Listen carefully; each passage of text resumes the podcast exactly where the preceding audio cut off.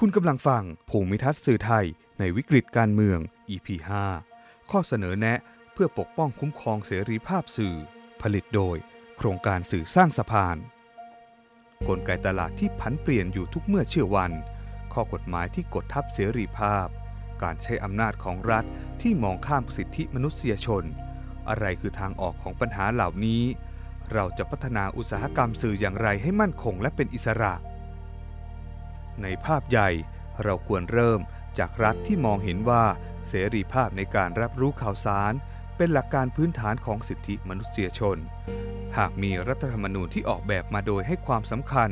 กับเสียงของประชาชน จนเรามั่นใจได้ว่า รัฐบาลมาจากฉันธรรมติของสังคมอย่างแท้จริง เราจะมีรัฐบาลที่รับฟังเสียงของประชาชน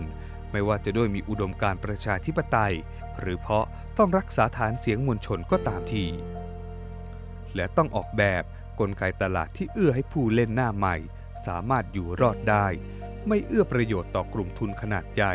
นอกจากนี้ ภาครัฐยังสามารถมีบทบาทเพิ่มเติม ได้ด้วยการให้ข้อมูลข่าวสารอย่างเปิดเผย โดยไม่แบ่งแยกสื่ออิสระ หรือสื่อมีสังกัด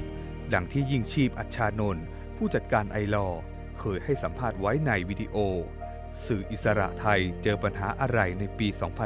2565 ในสื่อประชาไทยว่าถ้าเป็นไปได้ถ้าจะมีอะไรสนับสนุนกันก็คือ Facility อ่มีคนเพิ่งเปิดอยากทำเปิดเพจขึ้นมา มีคนไลค์300 แต่ว่าอยากทำมาอยากมีอนาคต ไปขอสัมภาษณ์หน่วยงานรัฐ ไปขอข้อมูลหน่วยงานรัฐเนี่ยก็ปฏิบัติกับเขาดีๆ อะไรให้ได้ก็ให้อะไรควรจะให้ก็ให้ เขาก็เขาก็จะได้มีข้อมูลเอาไปนำเสนอไปรายงาน ก็เพิ่มทางเลือกประชาชนในการรับสาร ซึ่งทั้งหมดนี้ต้องอยู่ภายใต้บรรยากาศที่เป็นประชาธิปไตย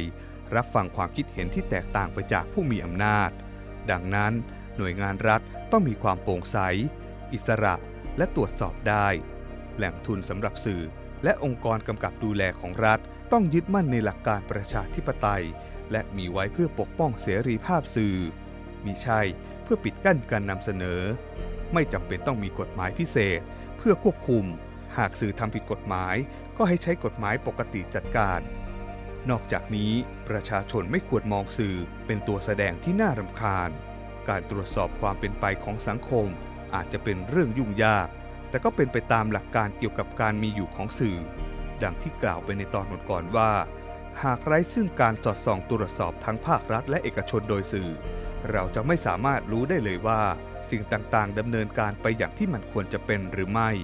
และโดยเฉพาะสื่อก็ควรคำนึงถึงคุณค่าทางงานข่าว ที่มุ่งเน้นการทำความเข้าใจปัญหาสังคม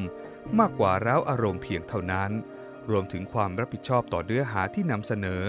เพราะอย่างไรก็ตาม การจะส่งเสียงให้รัฐเห็นความสำคัญในประเด็นต่างๆ นั้นย่อมไม่พ้นวิสัยของสื่อที่จะต้องปฏิบัติ เป็นหนึ่งในกระบอกเสียงเรียกร้องให้รัฐอยู่ในคันลองประชาธิปไตย ปัญหาเหล่านี้มีหลายแง่มุม ไม่สามารถจัดการด้วยมิติใดมิติหนึ่ง แต่ต้องขับเคลื่อนจากทุกตัวแสดง ไม่ว่าจะเป็นผู้คนในสังคม ภาครัฐ หรือแม้แต่สื่อเองก็ตาม และทั้งหมดนี้คือภาพร่างของภูมิทัศน์สื่อไทยในช่วงเวลาที่ผ่านมา